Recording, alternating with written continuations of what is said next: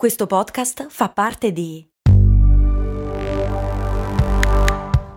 Voice Podcast Creators Company. Se a volte ti senti così, ti serve la formula dell'equilibrio. Yakult Balance, 20 miliardi di probiotici LCS più la vitamina D per ossa e muscoli. La puntata illuminante di cose molto umane, co- cose molto umani molto illuminati. Illuminati. No, quella sarà un'altra storia, un giorno ne parliamo.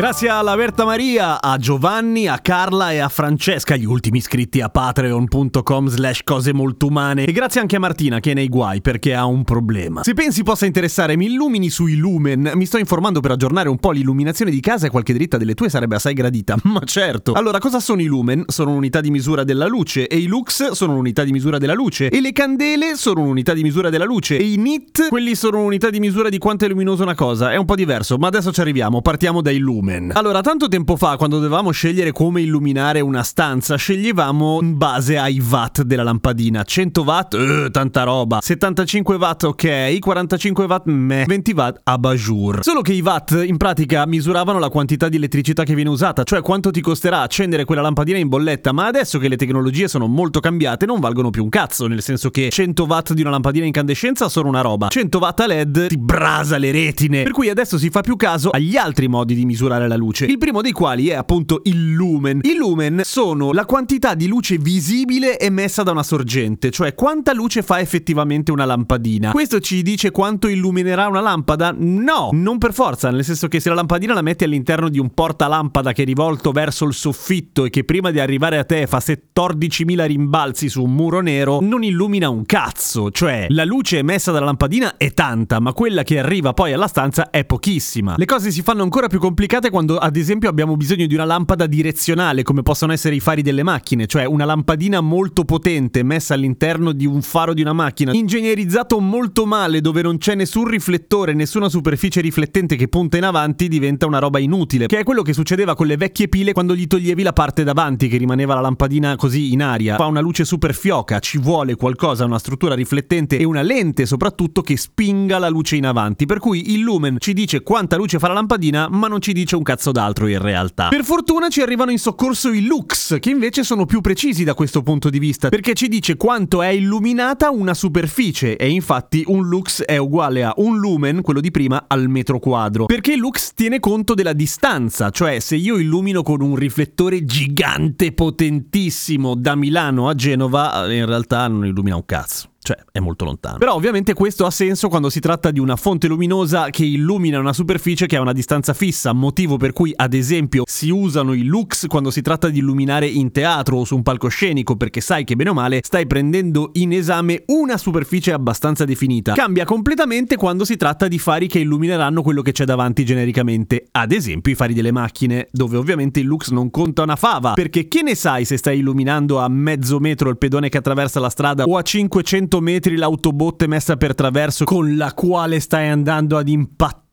facendo un'esplosione alla film di Michael Bay. È diverso e infatti nel caso dei fari delle macchine si usa l'altra unità di misura ovvero le candele. La candela misura la luce che viene sparata in una certa direzione. Quindi non tiene conto della luminosità della lampadina non tiene conto di quanto è illuminata una superficie ti dice semplicemente quanto flusso di luce passa in quella direzione. Perché si chiamano candele? perché sì una candela equivale a spanne alla luminosità di una candela di cera alla luce di una candela di cera sera. Quanto devono picchiare i fari di una macchina per essere a norma? Dipende dai luoghi, dipende dai codici della strada, ma in linea di massima l'intensità luminosa di un faro della macchina deve essere di 15.000 candele misurate a 1.5 gradi verso il basso e 2 gradi verso destra. Allo stesso tempo, sopra i 10 gradi, quindi sopra l'orizzonte, non deve essere più luminoso di 125 candele perché sennò ti abbaglia quello che viene nel senso opposto e viene a sbattere su di te e morite male. Poi per finire ci sono i nits, che sono le candele al metro quadro, vale a dire quanta luce visibile colpisce i tuoi occhi in un determinato angolo ed è quello che si usa per esempio per gli schermi. Gli schermi del cellulare, lo schermo del computer, eccetera. Uno schermo del computer LCD mediamente picchia 250 nits. Uno schermo del cellulare tendenzialmente di più, anche perché sono fatti per essere usati al sole. Il sole a mezzogiorno in una giornata limpida equivale a 1.6 miliardi di nits, с О un po' tanti, motivo per cui è meglio non guardare il sole. No, non è meglio, è assolutamente no, no, no, guardare il sole a occhio nudo. Ma questo ve lo dicono da quando eravate bambini e voi lo facevate lo stesso, anche io ovviamente. Quindi come si fa a scegliere una lampadina o una luce che sia giusta per casa tua? I lumen sono una buona idea di massima naturalmente, dopodiché dipende anche come è fatta la lampada. Poi è anche vero che non è che tutti i produttori ti dicono tutte le unità di misura, nessuno starà lì a misurarti i lux perché ti chiede ma il tavolo signora quanto me lo mette dalla lampada? Per cui...